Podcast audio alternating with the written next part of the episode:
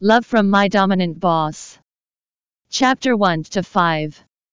It was 10 p.m. at Dewberry Garden. I opened the door and stepped into the house. When I flicked on the lights, the illumination from the crystal lights in the guest room reflected my silhouette on the French windows. This house would be my marital home tomorrow. My fiancé, Justin Xenakis, was the department manager. Not only was he handsome, but he was also exceedingly attentive to me. Thus, I felt really blessed to be marrying a man who loved me so much. According to tradition, we weren't supposed to stay together the night before the wedding. Therefore, Justin was spending the night in our new house while I was staying over with my best friend, Natalie Xavier. Before going to bed, I ran a check to ensure that I had everything needed tomorrow, only to realize that I had forgotten the wedding veil. In order to give Justin a surprise, I returned to our new house discreetly without calling him beforehand. At the thought that I'd be living happily ever after with him from tomorrow onward, my lips curved into a blissful smile. I then changed into a pair of slippers. Just when I reached the living room, a woman's moan of pleasure drifted out of the master bedroom. All at once, my heart lurched. The master bedroom's door was slightly ajar, and the woman's seductive and enthralling voice came from within the room. In a flash, a raging fire started blazing within me. My legs felt as though they were made of lead. But still, they involuntarily led the way. As I stood at the door of the bedroom, the cries of ecstasy from within sounded increasingly clear, every single sound hitting me squarely in the chest.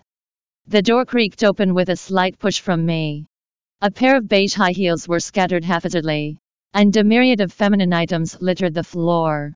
Such a scene had my thoughts inevitably going into the gutter.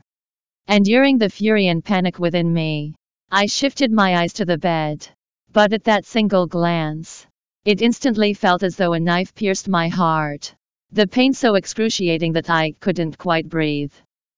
My best friend come roommate for four years during university was currently in bed with my fiancé, Justin, whom I was marrying tomorrow.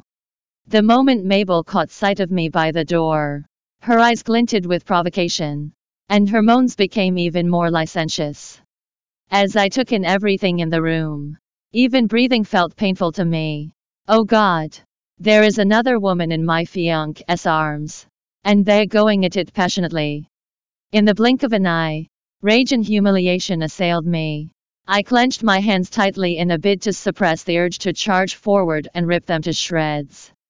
Mabel's gaze was sultry as she continued caressing him all over with long and slender fingers. Her voice ever so hypnotizing. Darling, don't you feel guilty doing this with me when you are getting married to Anna tomorrow? What's there to be guilty about? Is there a difference between doing it on the eve of my wedding or normal days? Besides, she'll never know about us. Justin's voice was deep and strained. But what if? I mean, what if she suddenly comes over and catches us red handed? What do you think she'll do?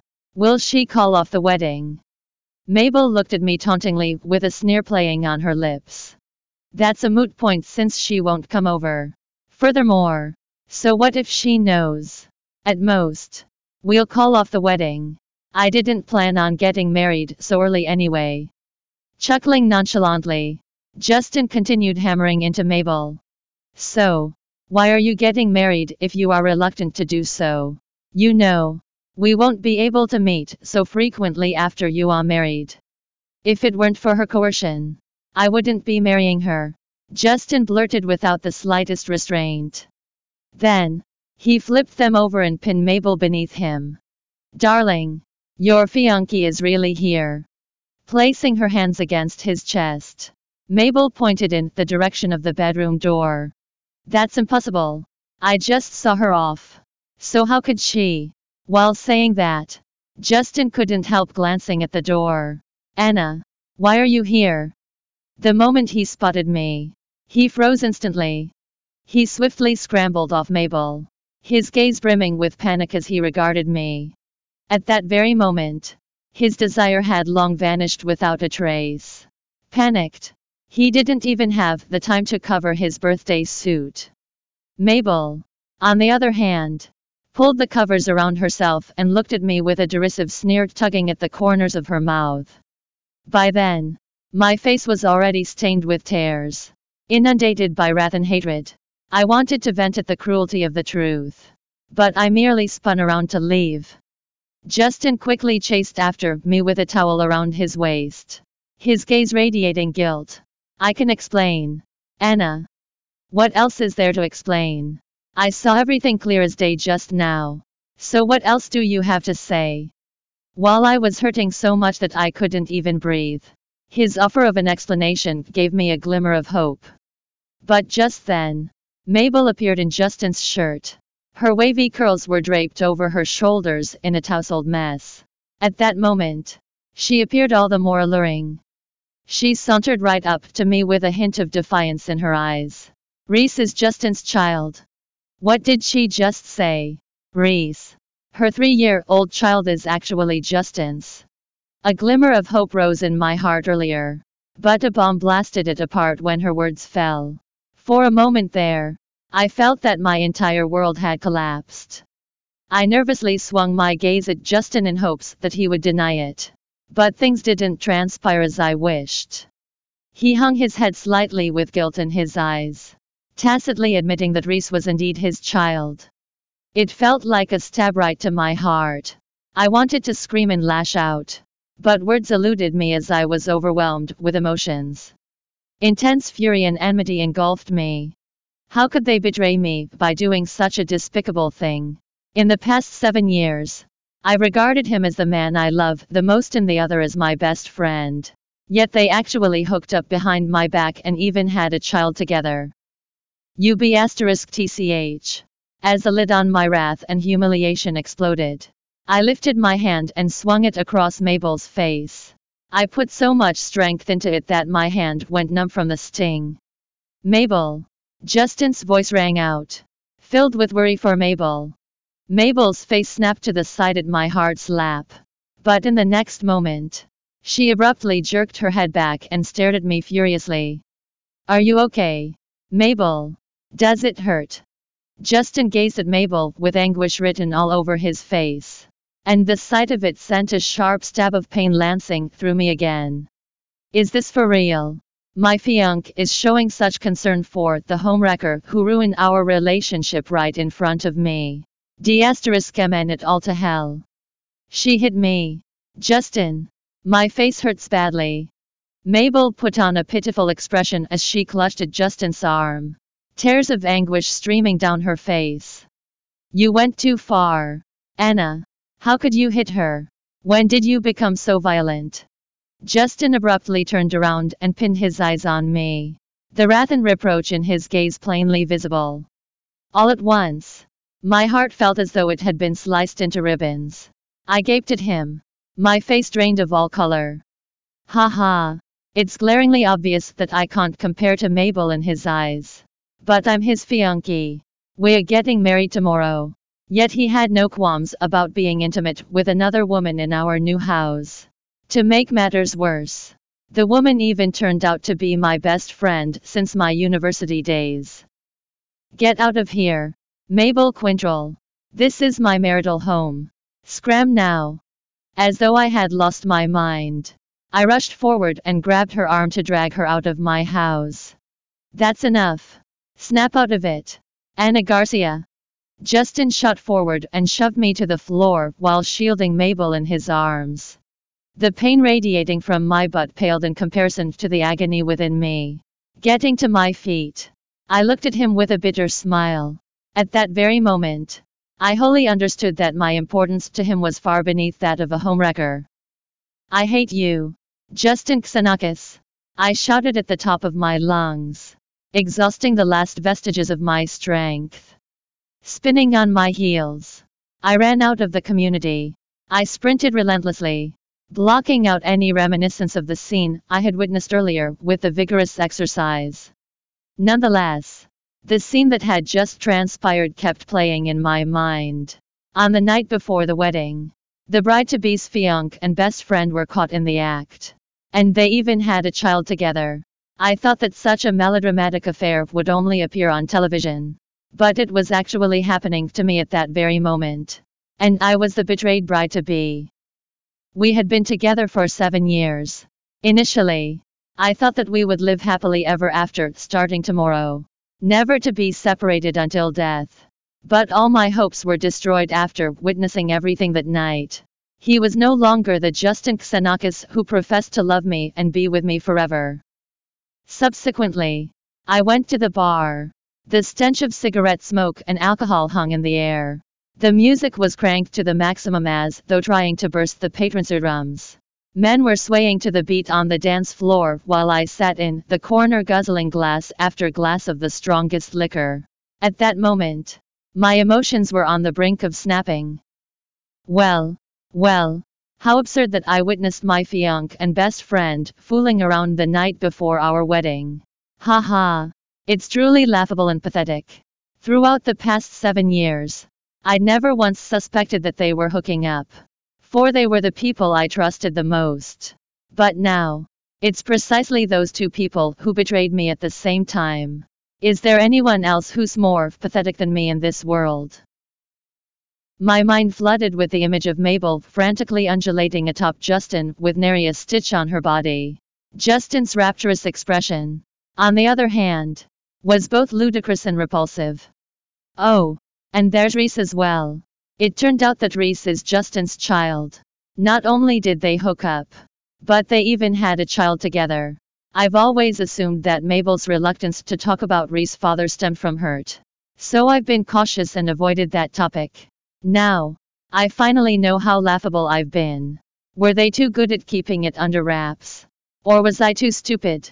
It'd been so many years. Yet I never had the slightest inkling. As my emotions were a chaotic mess, I threw my head back and guzzled the hard liquor. The burning sensation in my throat had tears pouring down my face. But my chest remained tight without a hint of respite to be found. Out of the blue, my gaze snagged on a man some distance away. The man was wearing a black suit, drinking alone at the bar with a grim expression on his face. I recognized him, he was Justin's immediate superior, Michael Shaw. Justin once brought me to his company party, and Michael gave a speech. So I remembered him. However, I didn't understand why he would frequent such a place. Him. Does a successful man among the elite ranks like him patron the bar to pass the time as well? In the next moment, a thought suddenly flashed across my mind. Since you betrayed me, Justin Xenakis. I'm going to do the same to you. Snagging my wine glass, I staggered to my feet and tottered forward in a stupor. When I was about to reach Michael, I tripped and stumbled into his arms. He was a very young man who appeared to be in his thirties. The collar of his white shirt was gaping slightly, and the cuffs of his shirt were rolled up to mid arm, revealing his tan skin. The bridge of his nose was high, and he had alluring lips. His eyes were profound and deep set, though they were impassive. Him. What a handsome and aloof man. Michael eyed me coldly with abhorrence etched on his face before he pushed me away. Spend the night with me. I murmured placidly as I stared at his handsome countenance. My gaze glassy. What? It was apparent from the way Michael's eyes widened that he hadn't expected me to be so straightforward. I said. Spend the night with me. Or do you not understand my words? I whispered an inch from his lips, hooking my arms around his neck. Having imbibed, I was emboldened with liquid courage. Usually, I would never say such a thing. But there was nothing holding me back after experiencing such trauma earlier. Are women nowadays so brazen? Are you that desperate to be filled? Michael gazed at me indifferently, his eyes teeming with disdain. Well, he must be thinking that I'm the kind of SL asterisk T who often seduces men in bars. Why? No guts to do it. Or are you not capable of doing it? I snickered insouciantly, shifting my gaze to his crotch. My voice was tinged with a hint of mockery. No man in this world will be able to take the insult of others thinking that he's sexually inadequate. Especially women. And I think he's no exception either. Sure enough, His expression changed as soon as my words fell. The look in his eyes turned all the more frosty. I hope you don't regret it. In the next instance, Michael dragged me out of the bar and checked into a room at the high end hotel right across the road. I was rather unsteady on my feet after having imbibed so much that I couldn't resist leaning against him. The moment the room door slammed shut, Michael lifted my chin and stared at me with an unfathomable gaze. A second later, he captured my lips. The kiss was domineering and feral, making me lose myself in it. The night whizzed past in a blur of fiery passion. When I woke up in the morning, I ached all over. It felt as though I was going to shatter with the slightest movement. Thus, I couldn't help cursing Michael out inwardly. Ugh! How crazy did he go last night? Is he a beast? Sitting up, I looked down, only to be greeted by the sight of hickeys scattered across my chest and bruises on my arms. All at once, my anger blazed even more. D asterisk. Did he have to be so vigorous? So, how was my skills in bed? Are you satisfied? A low and sensual male voice rang out beside me. Snapping my face to the side, I immediately saw Michael staring at me with a dark expression on his handsome countenance. Panic struck me, and I hastily wrapped the covers around my body. It still felt awkward to have a practical stranger looking at my body even though I was the aggressor who came on to him last night. Oh, you are starting to feign innocence before me now. Huh? Last night, you were really wild. Michael stood up and approached me. His voice filled with contempt and disdain.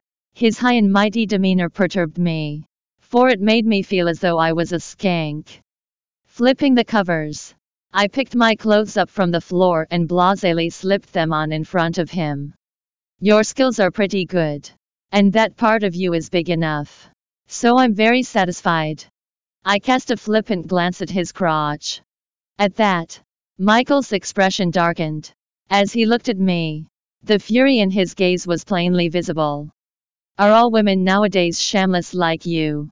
You really have no qualms about speaking your mind. Huh? The moment he finished speaking, I noticed his gaze going to the bed. On the heels of that, his expression turned conflicted. As I followed his gaze, my heart clenched when I glimpsed the smear of blood. During the seven years I dated Justin, I always felt that I should save my precious virginity for our wedding night. However, I discovered the horrible truth before then. As a result, I even stooped so low as to give my first time to a random man. How ludicrous. It was your first time. Michael's gaze shifted back to my face with an unfathomable look in his eyes. So what? Don't tell me you've got a virginity complex. I drawled derisively after retracting my gaze, staring right into his conflicted eyes. Michael probably didn't like my attitude, for his brows knitted together deeply as he regarded me with chagrin.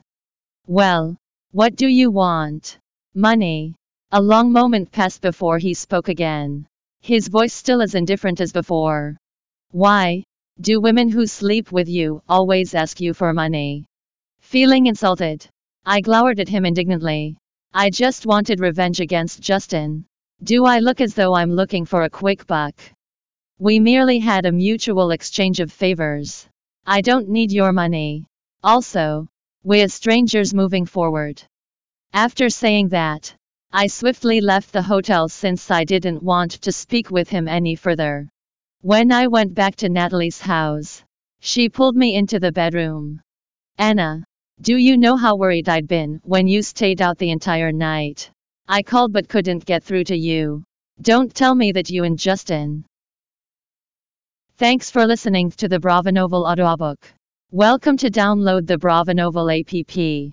Read the novel Love from My Dominant Boss online and get the latest updates.